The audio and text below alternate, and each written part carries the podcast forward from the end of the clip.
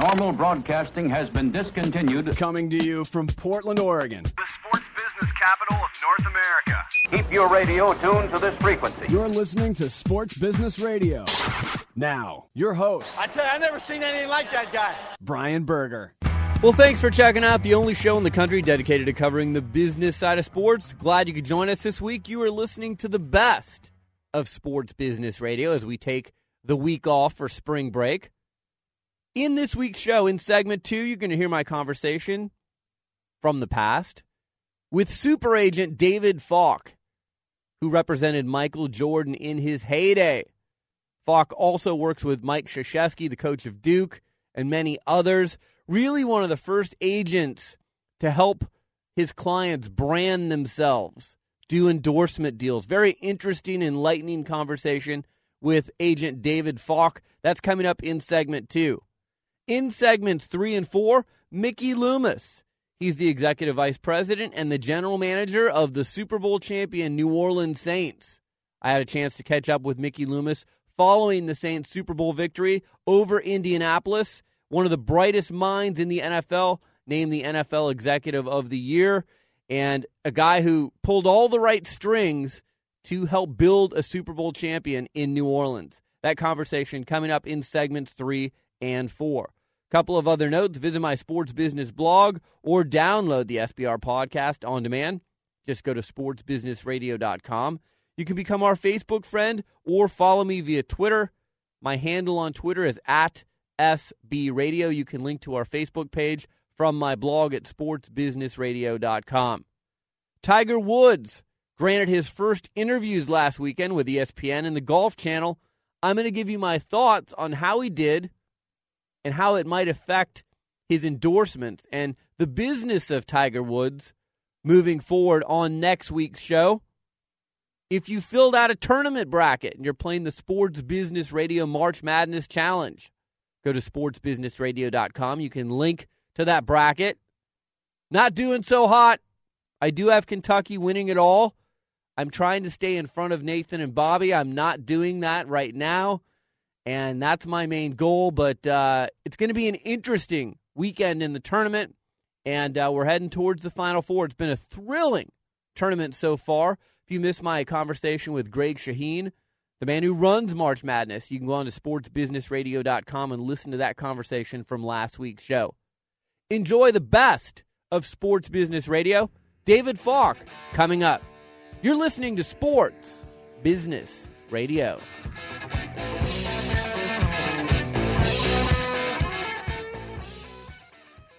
Is Brian Berger from Sports Business Radio. I know many of our listeners dream of a job in the sports industry but don't know where to begin. To me, it's an easy call. Go where sports business education got its start at the Warsaw Sports Marketing Center at the University of Oregon.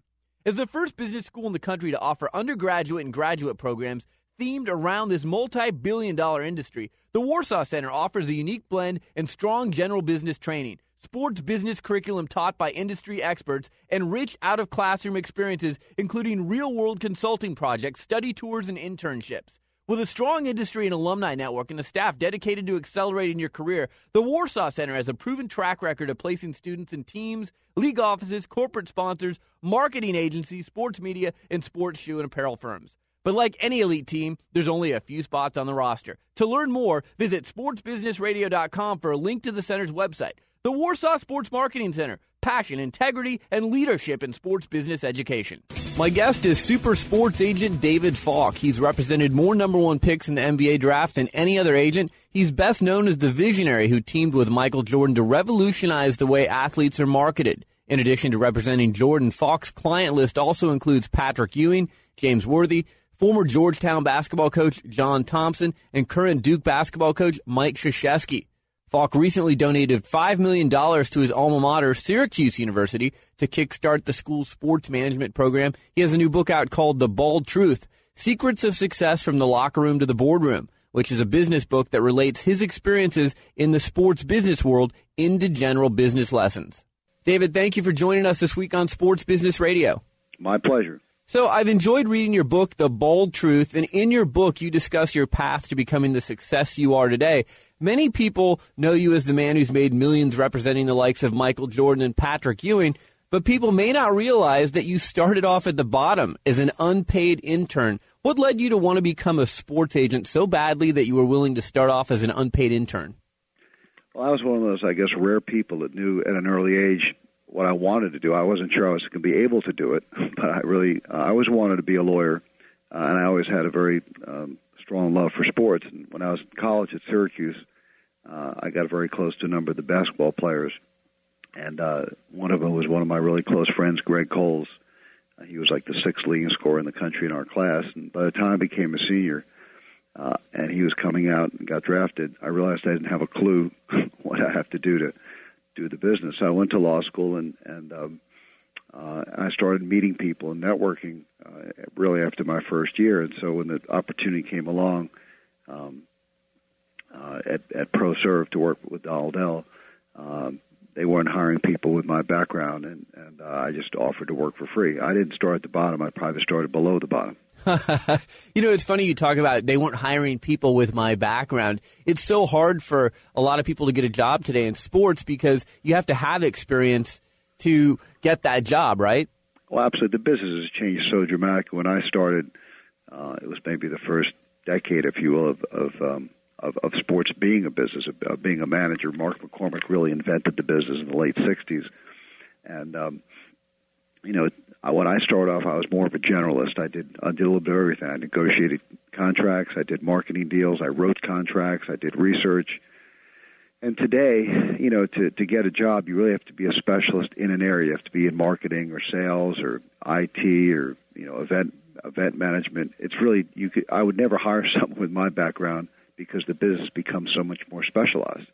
Interesting. Uh, one of the things I noted about you when you're doing when I was doing the research for this interview, you donated five million dollars to your alma mater, Syracuse, to kickstart the school's sports management program. What led you to make this major contribution? I mean, that's a big contribution. Well, as I mentioned in my book, my mother was a teacher, Pearl Falk, and she was, you know, the the most important um, influence in my life. And um, I think I've always had a little bit of a teaching instinct in me, and I've, you know, I've done guest lecturing quite a bit and uh, you know, the chancellor Nancy Cantor had approached me and thought that um, be a great way to have a program that was sort of experiential, where you wouldn't just be teaching about academics, but you could have people. You know, I could bring in people from the field that could give you know a hands-on uh, view to the students of what the industry is. And we've assembled a board, a very very uh, successful board. Rick Burton, who used to be the head of the program at the University of Oregon, is on my board. And Brandon Steiner, who owns the collectibles business, on the board. I have Art Monk, who's a Hall of Fame football client, on, on our board. And there's some tremendous people on the board that um, that can lend the students, um, you know, a really practical view of, of, wh- of where the business is and what it takes to get in. And I absolutely love, you know, I absolutely love it. I had a, you know, I met my wife at Syracuse. My younger daughter goes to Syracuse, so it's uh, well, I've never represented a player from Syracuse, which is sort of an irony. I have a huh. very strong fondness you know, from my experience at the school, and it's uh, and it's been a great reward for me to spend time with the students. You're best known as the person behind Michael Jordan's off the court successes. Uh, share with us the story about how you and Michael Jordan met and how he became a client of yours, if you would. Well, what happened was, um, you know, the firm I worked for was called ProServ, and the two senior people, Donald Dell and Frank Regal, had had a long-term relationship with with Coach Smith. Frank actually went to the University of North Carolina, was a Morehead scholar, and uh, before I joined the firm, they'd represented uh, early players like George Karl, the coach of Denver now, and Dennis Wuycik and Bobby Jones. And uh, Dean would screen all the agents. And uh, when Michael came out in 1984 with Sam Perkins, uh, there had been actually six groups during his tenure that had represented Carolina players. He invited them all in, gave them each an hour, um, and you know, uh, I wouldn't say that I was the the um, you know the, the deal breaker in that kind of a thing. I think you know the relationship between Dean and, and Donald Dell was very important. But once Michael became a client, I was running basketball at the time, and we got very close. And uh, you know he had known of my relationship with you know earlier clients like Phil Ford and James Worthy and Dudley Bradley and Mike O'Koren, who I'd spent you know a lot of my time with, and so he actually knew quite a bit about our operation. It wasn't like we came in and, and dazzled him. I think he was just comfortable that we'd you know done a really good job you know, managing the predecessors at, at Carolina. One of the things I love about your book is the insight that you share, The Bald Truth by David Falk. It's in bookstores now. Uh, the part of your book that I just found fascinating was where you talked about Michael Jordan's shoe deals, and you talked about how he was really an Adidas guy, and Nike was uh, a distant third behind Adidas and Converse to the point where you even had to plead with his parents to get him on a plane to come out to Nike's presentation. Now, you know, Michael Jordan and Nike are synonymous. Maybe you can talk a little bit to our listeners about how that all came together. And really, I believe that that relationship with Nike, because they were willing to spend so much money on advertising and make Michael Jordan bigger than life, I think that was the foundation for his other deals. No question. I think the Nike deal jump started his market. No, no pun intended. You know, jump started his marketing success. But you know, it's hard for young people today to understand what the world looked like in 1984. In 1984, you know, the stars in the NBA were were obviously Magic and, and Bird, um, Dr. J. None of those players had their own shoes. Um, you know, they all they all were just simply endorsers. You know, for for other companies, and um, you know, I had worked with a lot of tennis players. I worked with Arthur Ashe and Stan Smith, uh, and tennis players and golfers routinely had their own products. They had their own tennis rackets, golf clubs, shoes, clothes. And so, uh, two years before Michael came out, you know, I had represented James Worthy, and I had negotiated the largest shoe deal in the history of the NBA for, for James when he was a rookie uh, with New Balance. He was the only player they had, and so there had been an evolution in the business. Um, and so when Michael finally came out in '84, uh, and I went to see him at the Olympics and realized that he was a man among boys at the Olympics in Los Angeles in, in 1984. He was, you know, amongst you know Patrick Ewing and you know Chris Mullin, just a, Sam Perkins, a whole host of great players. He just on and international stars. He just stood out. He it was like it was like a pro player play against high school kids. And while no one knew how great he'd be as a player, it was obvious that he was going to be a really exciting player. And so when we went to the shoe companies for Michael, I told them all, we're not going to make offers. You know, we want to know what can you do to promote to promote this man. Um, and most of them thought I was crazy, and they said, well, "Dave, what are you to promote him? We're going to just sign him. You know, we're going to sign him and give him free product, and um, you know, he'll join our staff." In fact, Converse, we had our meeting with Converse, which is ironically owned by Nike now. Um, you know, they said we have 66 executives at the company, six foot six and over, and we're you know we're going to treat you just like all the other you know great players we have. And Michael's father, James, had been to several of the meetings, said, uh, "Well, gosh, don't you guys have any new creative ideas?" And they looked at him like, "Like, what are you kidding me? Like, why do we need to be creative? This is not really complicated. Just sign the deal and and lace up the shoes." And so, Nike was at a point where they really weren't not established in basketball. They were in basketball, but they weren't really a, a major factor like they are today. Uh, and I had had an outstanding relationship with Phil and Rob Strasser in the early days when the company was very small and entrepreneurial. I'm a, a great admirer of Phil's, and um, you know we basically brought them Jordan because I thought it was the best fit. You know, I thought that they needed him the most. They would be the most hungry. They'd be the most entrepreneurial. They'd be the most creative, and and you know all those and they, and they were all of those things and more. My guest is longtime sports agent David Falk. He is the author of a new book called The Bald Truth Secrets of Success from the Locker Room to the Boardroom. It is a fantastic book that you absolutely have to go out and read. You know, I thought my favorite chapter in the whole book was chapter four. It's entitled See the Whole Court. And the reason I enjoyed this chapter so much was because the insight you shared in the negotiations and things like that with your clients. But you talk, you have one phrase that just hit me, and it says, "Don't just see what is happening, anticipate what's happening." We talk about that in the sports world so much, how the game slows down for the great players and they can see plays before they happen. But we don't really talk about it that much in the business world, and it makes total sense. You saw kind of the game before it was happening 25, 30 years ago with Michael Jordan. And as you just said, you know, now who's going to take that to the next level? Well, you know, I think, you know, I'm a lawyer, and lawyers spend a lot of time, Brian, looking at precedents, things that happened in the past, sometimes hundreds of years ago, as a guideline to, to how decisions are made. But in business, you know, when you spend a lot of time looking in your rearview mirror, you know, you, you're going to get into an accident. You got you got to be looking in front of you and trying to understand, like, I mean, a great race car driver has got to see, you know, hundreds of yards ahead of him and, and decide when he's going to take the turn. And I think when you're managing people, you've got to get a sense of where, you know, where the trends are going, not where they've been, because they change so quickly. I mean, I'll give you a great story. You know, when when we came out with the first Air Jordans in 1985, They were black and red. People said they were really ugly, but they sold 130 million dollars worth of shoes, which is more than every other shoe company that did basketball. They outsold, you know, Converse and Adidas. It was unbelievable. So every company for year two came out with a black and red shoe. And we sat down with you know with Tinker Hatfield, the designers at Nike, and we decided we sort of knew that was going to happen, and we came up with an all white shoe for year two. So when everyone said, "Hey, we know it's cool. Here's a black and red shoe," we were saying, "Hey, that's not cool anymore. What's cool now is white."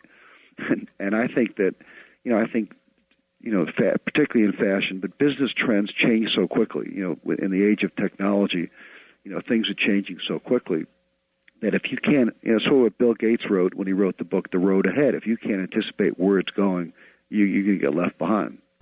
If you could move to a model more like the NFL, where signing bonuses are guaranteed but the contracts aren't guaranteed, would you be in favor of such a move? And he said, absolutely, but I don't think the players and the Players Association would ever go for that. Do you think that we may at least see uh, something happen where the contracts are shorter guaranteed contracts than they are now? I mean, we've got we went from seven and six to what six and five now. Exactly.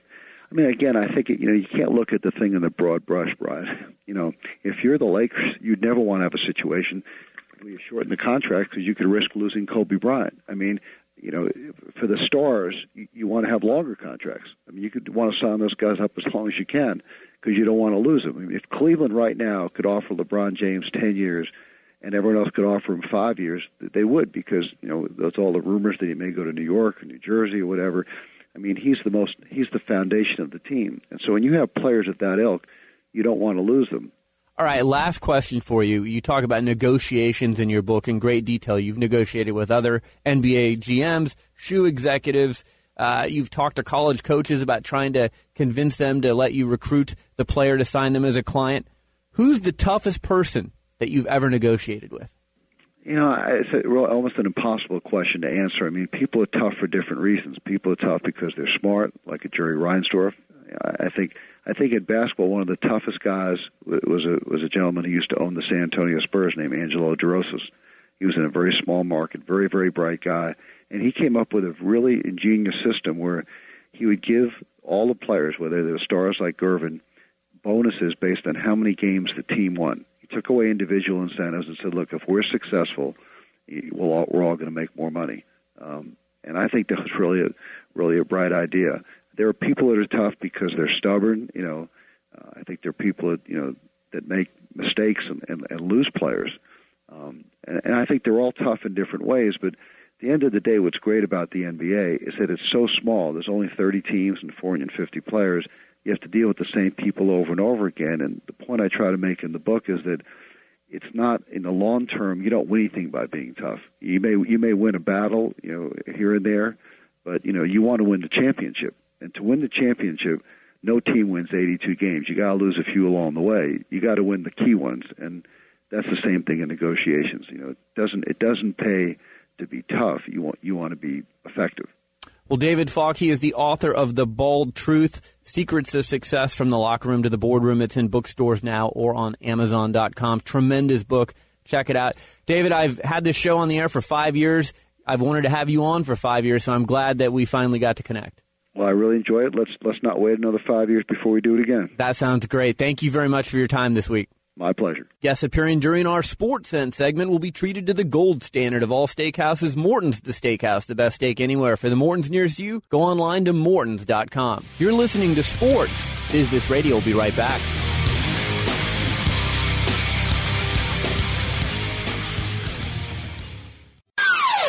Sports Business Radio talks to the people who call the shots in the world of sports. Brian Berger goes one on one with the biggest names. My guest is NBA Commissioner David Stern. I thought you did a wonderful job of handling the game ball situation. You listened to your players and the owners, and ultimately, I thought you got it right. What did you learn from that experience? It probably pays to go the extra step to build a consensus, even though you don't think there's any other view that makes sense. My guest is Jack Nicklaus. What are the main lessons the game of golf can teach us if we pay close enough attention? You develop relationships with people. I think you play 18 holes of golf with somebody. You get to know them pretty well. We're joined by Bill Hancock. He's the executive director of the BCS. What we want is for the best two teams to play in the championship game. Beyond that, I'm not sure it's really fair to say what's good for the BCS or what's or what's bad for the BCS. Follow us at sportsbusinessradio.com and on Twitter at SB Radio. My guest is Mickey Loomis. He's the executive vice president and general manager of the Super Bowl champion New Orleans Saints. Mickey, thanks for joining us this week on Sports Business Radio. Thank you, uh, uh, Brian. Pleasure to be with you guys. So, congratulations on winning Super Bowl 44 in Miami. As someone who's seen the state of Louisiana, the city of New Orleans, go through so much adversity since Hurricane Katrina, what does this championship mean to the people of that region? Well, you know that's a good question, and a lot of people have tried to, uh, uh, you know, put into words, you know, what that is. And I'm probably the least qualified person to uh, to describe it because I've only been here for ten years. But you know, we've got a we've got a, a, group of fans that have supported this team for 43 years, and uh, uh, you know, this is their first championship. And, and I know, you know, I know that. Um, it means an awful lot to them. Uh, you know, the state of our city is is uh, I would call it euphoric right now. Obviously, we've had the Super Bowl and then Mardi Gras, and so it's been a celebration that has lasted for the last uh, you know ten or eleven days, and and I know that. uh that uh, you know people here are still uh, still really excited about about uh, when the Super Bowl. You know, I've seen Mardi Gras be, been referred to as Lombardi Gras, um, and so uh, you know I think that tells you a little bit about what uh, what our fans are are going through. Did you ever allow yourself to kind of dream? This is what could it look like if we won the Super Bowl? How crazy would this city go? Well, you know, I've been here since 2000, and you know, my first year here, we won we won the division, won the first uh, playoff game in, in the uh, history of the franchise, and so we got a taste of it then on how excited the city was. And uh, you know, we, we've had good teams in the past that just haven't got, gotten quite over the hump. In 2006 you know, after uh, uh, you know in '05, we went through Hurricane Katrina, and where the team was displaced. We went through a three and thirteen season, which is very, you know very difficult on our organization and on our fans just because of the circumstances. And then in '06, we you know made it to the NFC Championship game and lost to the Chicago Bears. And uh, you know, I, I think our city and and and our, region was in a state of euphoria over that. Uh, simply uh, not just because of of the success of the team, but after coming off such a traumatic event as Hurricane Katrina, and and then uh, you know obviously this year, uh, you know getting all the way to the Super Bowl and then to win it was just uh, you know an incredible experience for all of us. You know, there was talk after Hurricane Katrina that owner Tom Benson may move the team because the region would no longer be able to financially support an NFL team. I know the Saints have since made a commitment to remain in New Orleans for years to come, but, you know, the media reports coming out of New Orleans as far as how the city is doing with the rebuilding efforts, we don't see them as much as we did right after the hurricane. Give us an update. How, in your perspective, how are the rebuilding efforts coming along there? Yeah, uh, you know, a couple things. First of all, I want to address the first part of uh, your question to lead into it. You know, the the speculation that the team was was going to or wanted to move all came from the media. It never came from the club itself or the mm-hmm. owner.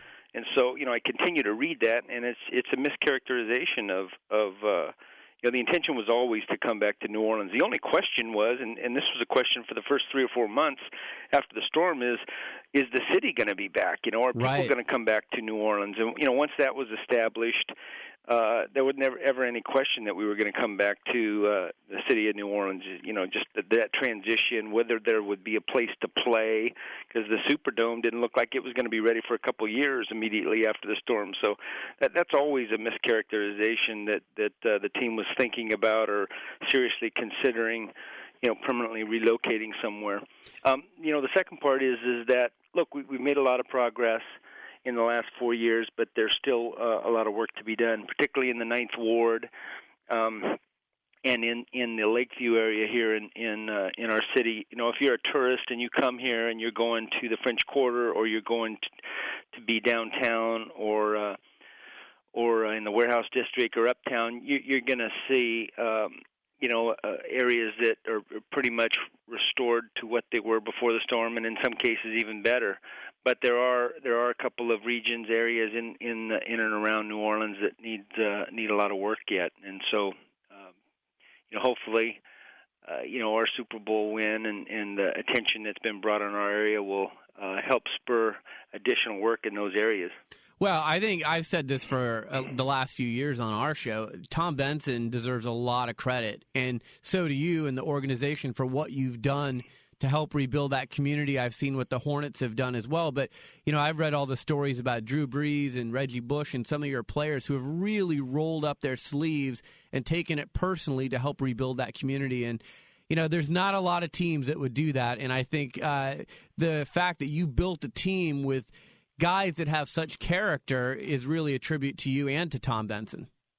Well, you know, thank you for that, uh, Brian. I, I think this. I think our players do deserve a lot of credit. Um, they, you know, a lot of these guys weren't here during uh, Katrina, and they came afterwards, and yet know each guy that's come here has taken upon himself to to recognize that that uh, hey he can mean more to our community than than uh, than he would as a player in another city. And so they've they've taken that to heart. They they go above and beyond um, the call of duty in terms of uh, you know committing their time and their resources to you know really worthy causes here here in New Orleans and and look I think I think every team has guys has a lot have a lot of guys that do that um but you know in our city given what what happened with Katrina it's uh it's even more meaningful I'm joined by Mickey Loomis. He's the executive vice president and the general manager of the New Orleans Saints. You're listening to Sports Business Radio.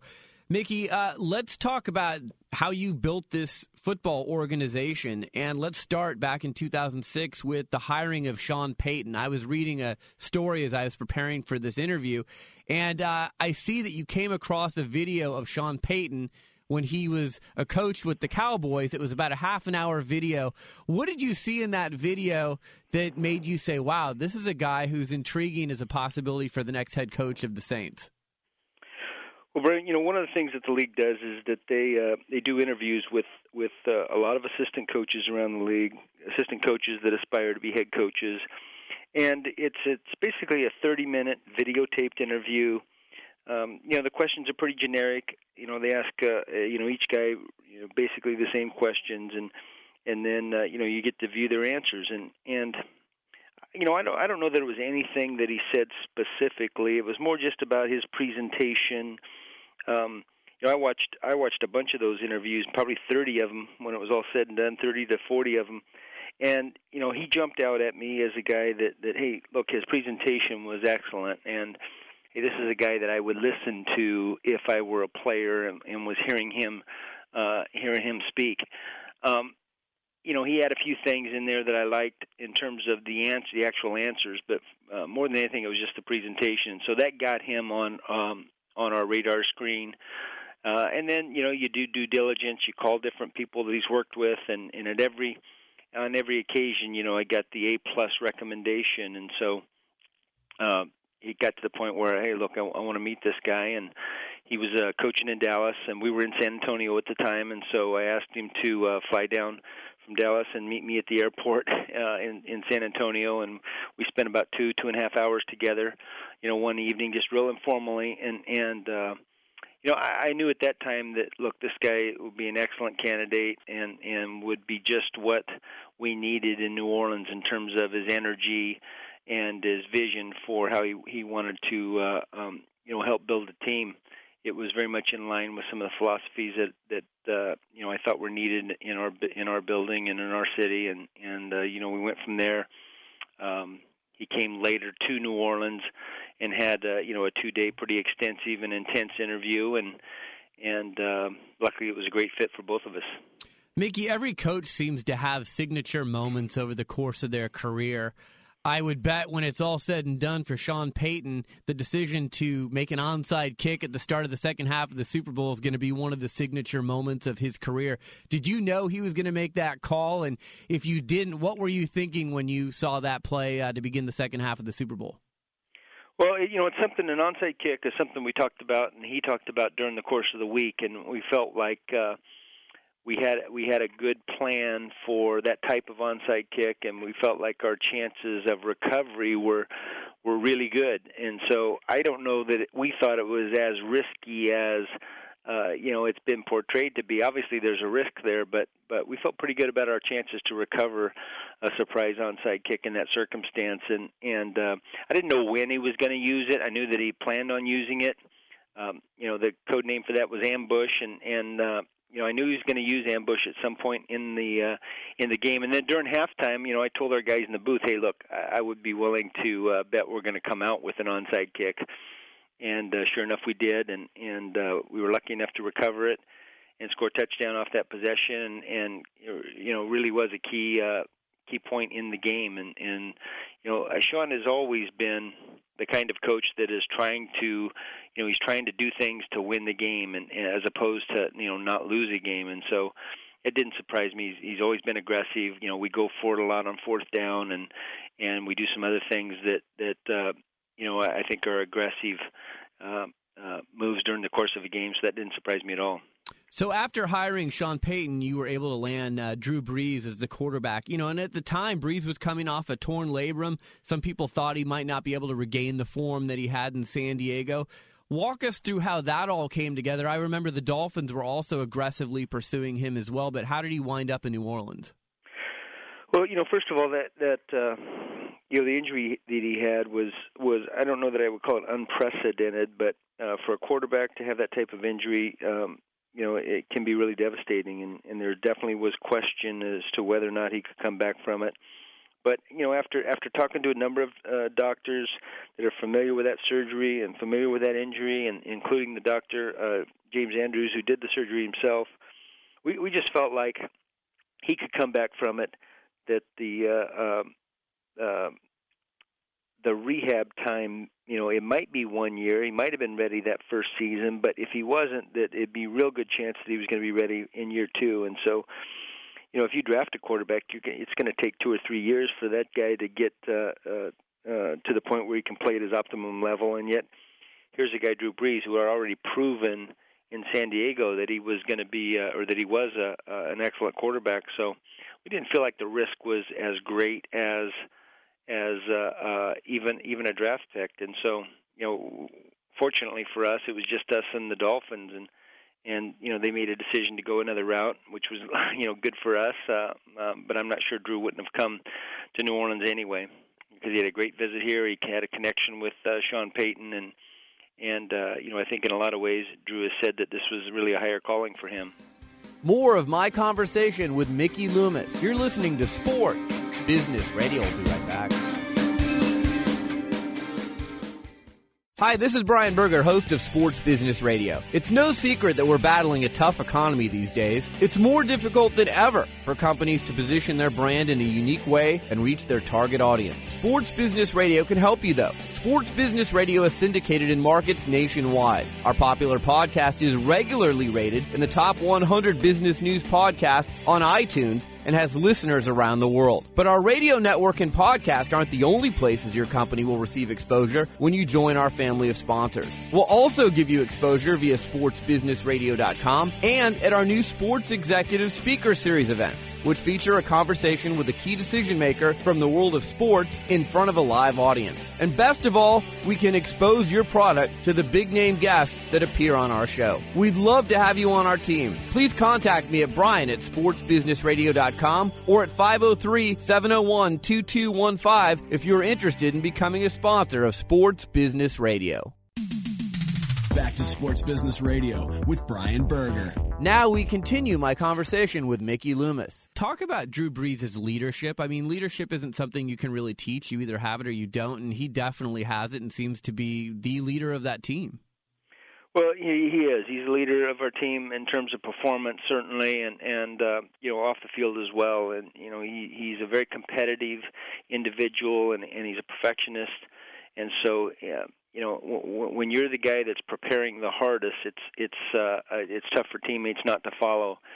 You know, it's tough for anybody um, you know on this team to get here before Drew, and it's tough for uh, um, for anybody to leave after he he leaves. So um, he's an excellent leader just in, in the way he carries himself and the way he presents himself. And, and and you know the good thing for us is that he's both uh, a leader in terms of being vocal as well as a leader in terms of just his uh, um, you know, the, the things that he does. My guest is Mickey Loomis. He's the executive vice president and general manager of the New Orleans Saints. We've got a few minutes left. Mickey, uh, anytime you win a Super Bowl, it's hard to defend. You've got that target on your back. This year is going to be interesting. It would it would seem for someone in your position because it looks like we may have an uncapped season coming up. And I've tried to understand this. I'm hoping you can explain it a little bit better to myself and to our audience. I know that there are going to be some players who may have been unrestricted free agents in a normal year, but they're not going to be if there's an uncapped season. Explain that to us, and how does that affect your job and what you have to do when you're looking at signing players? Well, well, you know what it means is that that players who are in uh, year four and year five of their career um, are going to be restricted free agents instead of unrestricted free agents if we don't have a new uh, uh, you know agreement by the beginning of uh, the league year, which is I think March fifth. Um, and so, you know, we've got some players in that category that otherwise would be unrestricted, um, and so they're not going to be as free to change teams as they would be otherwise. Although, you know, they can receive offers and, and uh, uh, sign offers with other teams. You know, we'll have, in most cases, we'll have a right of first refusal. Um, so it remains to be seen how that ultimately affects us. Because I think we would have we would have an excellent uh, uh, uh, opportunity to sign these guys, even if they were unrestricted. You know, we've got a good team and we've got uh, players that want to be here, and and and obviously from our standpoint, we've got a lot of guys that we want to be here. So um, ultimately, I don't know what the difference would be. Um, in terms of the makeup of our team, but you know we've got a tough challenge ahead of us because you know it, it's hard to defend uh, a Super Bowl championship, you know, because of just what you said. You've got the target on you. Everybody wants to beat you. That helps to make their season, and uh, you know, we'll see how we handle it. I wanted to ask you a few questions about your job. Uh, you attended the University of Oregon. You graduated as an accounting major. It seems like more and more the trend in sports is to hire GMs who have a financial background as opposed to former players. A friend of mine is Daryl Morey, the GM of the Houston Rockets. He comes from a business background. Maybe you can talk about the importance in today's world in your role of having that understanding of the salary cap and finances and, and things of that nature. Yeah, you know, for, you know, first of all, I did have an undergraduate degree in accounting, but uh, you know, I went back to school and have a master's degree in in uh, physical education and, and sports management. So, you know, I've got uh, a background that's a little diverse. You know, I spent. Uh, um, you know, I spent uh, this is my 27th season in the NFL, I think it is, and, and so I've been in the league for a long time. You know, I spent the first, uh, you know, 15 years in Seattle, and uh, worked under a great general manager in in Mike McCormack and and then Tom Flores, who I got a lot of uh, you know a lot of uh, um, you know great education from both of those guys who had been coaches, uh, players first, then coaches, and then general managers in the league. And and so you know I consider myself to have a football background as opposed to uh, uh, you know a business background because at the end of the day, you know if you're a general manager, you're managing people and you're managing. Um, uh, you know the building uh, much more so than anything you know real specific in terms of evaluations or players contracts or you know there's just so many different facets to it and so um you know i think like anything else is that uh, you know when you when you're at the top of an organization you're managing good people you're you're looking to hire good people and you're looking to manage um, people and give them the opportunity to be successful in, in each of their specific fields. And so, I don't know how, that it's that important what your background is. I think it's a lot more important what your experience and and you know the education you get along the way. And so, you know, I, don't know about the other sports, but I know in football, you know, we've got general managers that have been, you know, ex scouts, ex coaches. Um, you know, uh, some have playing background and some have business background and marketing background. So uh, we've got all kinds of of guys and and and and lots of uh, different examples of guys that have been successful. But I think the common thread is that they are they're very good at managing people. I read a great story about you in the Eugene Register Guard before the Super Bowl, and uh, it talked about how you lo- you knocked on a lot of doors before you got your first chance at pro sports with the Seattle Seahawks in the early 80s. We have a lot of students and people wanting to work in the sports world listening to this show. What advice would you give to people about, you know, knocking on those doors and making yourself stand out so you can get a job in the sports world?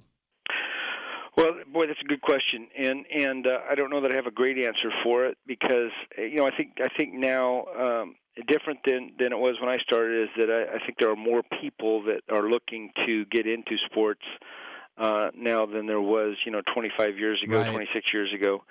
Uh, because then, you know, the the opportunity to to make a good living wasn't nearly as great. I mean, you you were working for for uh, a lot less money than you could you could earn in in a lot of other sectors uh, in private industry. So, um, I think what I would say is this: is that just keep knocking on doors because eventually you'll get an opportunity, and and then you've got to be uh, diligent enough and work hard enough to take advantage of it. Something I've noticed this offseason Mike Shanahan in Washington, Pete Carroll in Seattle. They're executive VPs, they're in charge of the whole show, but they're also the head coaches. How hard is it to do both jobs? Well, first of all, I, I don't I don't know that I agree with you because uh, you know in, in Washington, Mike Shanahan has Bruce Allen as his general manager, and and and Bruce has a, a world of You're right. experience and You're is an excellent general manager. He's been successful. He's uh, uh, uh, been to the Super Bowl a number of times, and and uh, you know he knows what he's doing in this league, and so. You know, Mike's got a guy he can rely on pretty heavily, and in Pete in Pete Carroll's case, you know, he's got uh, uh, personnel people and he's got uh, you know president and Tod Leiweke and and uh, personnel people in their building. So they're- they're not really running the show in the sense that they're that, you know they're dictators. They've got good people that they can rely on uh, and, and use their expertise. Um, you know, I think there's at the end of the day, there's there's several different structures that can be successful in the NFL, and and uh, you know that that's certainly one of them. When you have the head coach at the um, uh, you know, as the final decision maker. And there are other examples and great examples when you have a general manager as the, as the uh, um, final decision maker. And then there's the examples of, of teams that use, you know, uh, um, uh, three different guys that that are all, uh, you know, working in concert together. And I think at the end of the day, you have to work in concert with each each facet of uh, of an organization. Otherwise, you're not going to be successful. Last question for you. I know you have a lot of friends and family in Oregon who are very proud of you. How often are you able to get back to the uh, Oregon area and visit family and friends? Well, you know, I, try to come back once a year, but it's been a couple of years since I've been back there. I do have a lot of friends and and and family in Oregon, and and you know, one of the great things about winning a Super Bowl is you get to hear from all of them. uh, you know, because they're they're just so happy for you, and and so I've heard from a lot of people that I haven't heard from from a long time, but I enjoy that. I like that a lot, and I know that I'll get back there uh, either this spring or summer, and uh, you know, hopefully I'll get to spend a week or two um, and, and and you know revisit some friendships and and revisit some areas that I want to see again. You know, I miss Oregon in a lot of ways. Yeah, I bet your friends and family want you to bring the Super Bowl trophy with you too, right? I might I might have to do that. That'd be great. Well, Mickey, I can't tell you how much I've enjoyed this conversation. Uh, I'm very, very happy for you that you guys won the Super Bowl, and uh, thanks for taking time with us this week on Sports Business Radio. I appreciate it, Brian. Thanks very much. Thank you very much. You're listening to Sports Business Radio. We'll be right back.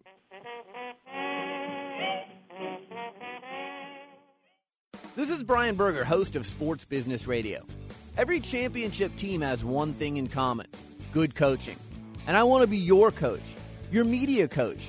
When I'm not hosting Sports Business Radio, I team with former Nike PR director Lee Weinstein to form New School Media Coaching. New School Media Coaching uses a fresh and interactive approach for educating our clients about dealing with today's media landscape. Whether you're an athlete, a coach, or a front office executive in the sports or business world, we'll prepare you for communications with the masses in today's social media world where everything is on the record. And just like any good coach, we'll help you practice your new skills and we'll be there to provide constructive feedback every step of the way. With a combined 40 years of experience, we're veteran coaches, but we use a new school approach. For an overview and a list of our services, visit newschoolmediacoaching.wordpress.com or email me at brian at sportsbusinessradio.com. The website is sportsbusinessradio.com. A few quick sports business notes before we leave you this week. Joe Mauer, Minnesota Twins catcher, signs an eight year, $184 million deal with the Twins. Twins moving into their new ballpark have added revenues. Starting in 2011, Mauer will make $23 million a season. The Golden State Warriors and their owner, Chris Cohan, has put the team up for sale. Oracle billionaire Larry Ellison has been mentioned as a leading candidate to purchase the team. Our last note of the week looks like Brian Windhorst of the Cleveland Plain Dealer is reporting that LeBron James may be close to an extension with Nike. His seven year deal is set to expire in a few months. And LeBron James says, and I quote, I don't plan on going anywhere. Maybe I already have an agreement. Now, James, who's going to likely have a new personal Nike logo soon because the current one features his number 23 and he's changing to number 6, implied his new deal will lead to double figure versions of his shoe. A lot of thank yous on our show this week. I want to thank Nathan Roach, Bobby Corser, Josh Blank, Darren Peck, Ron Barr, James Harris, Doug Zanger, and Brian Griggs. Our sponsors, the Warsaw Sports Marketing Center at the University of Oregon, and New School Media Coaching. A podcast reminder you can catch our show on demand via podcast every week. Just go to sportsbusinessradio.com and click on the podcast page. You can find us on iTunes. Go to the business news section, type in Sports Business Radio, and you can subscribe to our iTunes podcast every week. Enjoy March Madness. I'm Brian Berger. We'll talk to you next week on Sports Business Radio.